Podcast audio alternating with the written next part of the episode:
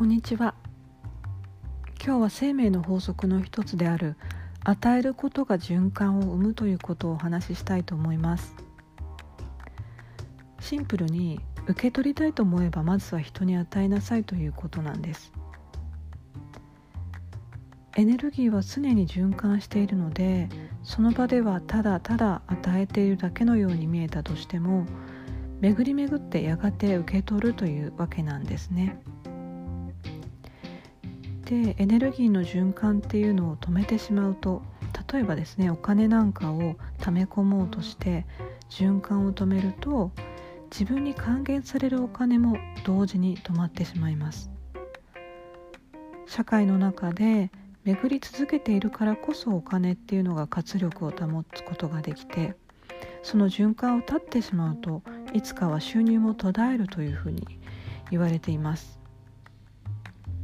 ですので、与える、受け取る、そしてまた返すっていうことの循環を呼吸をするようにやっていきましょうというわけなんです。えー、自分の話を少しすると、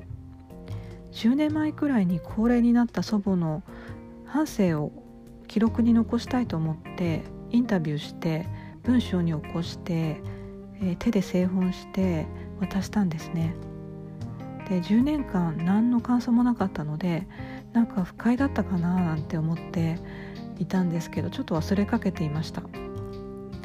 ところが最近ちょっと体調を崩して入院してしまって、メールのやり取りをしてたんですけれども、唐突にあの、あの小冊子が面白くて何度も読んでるよっていうことのメールが来たんですね。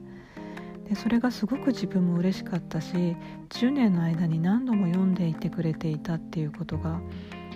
あの励み自分にとっても励みになったし、もしかして励ますことができてたのかなっていうことでも、あのじんわり感動したんですね。なので、与える法則っていうのはすぐに得られるわけじゃないかもしれないんですけれども、何年もしてあの巡り巡ってずっと先に受け取るかもしれないんです。で、与えること自体がすごく喜びであることっていうのがポイントでもあるんですね。そして、与えるものが無形のものほどパワフルというふうに言われていて、お金がかからないで目に見えないものこそ最高の贈り物というふうに言われています。祝福したりだとか、幸せや喜びを願うこと、まあ、いつからでもできるような形のないような贈り物が最もパワフルというわけです。で、私たち自身はもうすでに満たされた存在というふうに言われてますので、与えるというよりはもう返していくっていう気持ちで、え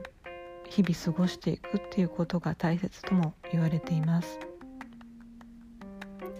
皆さんもぜひあの生命の法則に従って、何らかのものを与えられ、与えられているかなっていうこと、そしてちゃんと受け取ってあげているかっていうこと、そしてまたお返しができているかっていうこと、循環を止めていないかっていうことをあの振り返ってみていただければなというふうに思います。今日もお聞きいただきありがとうございます。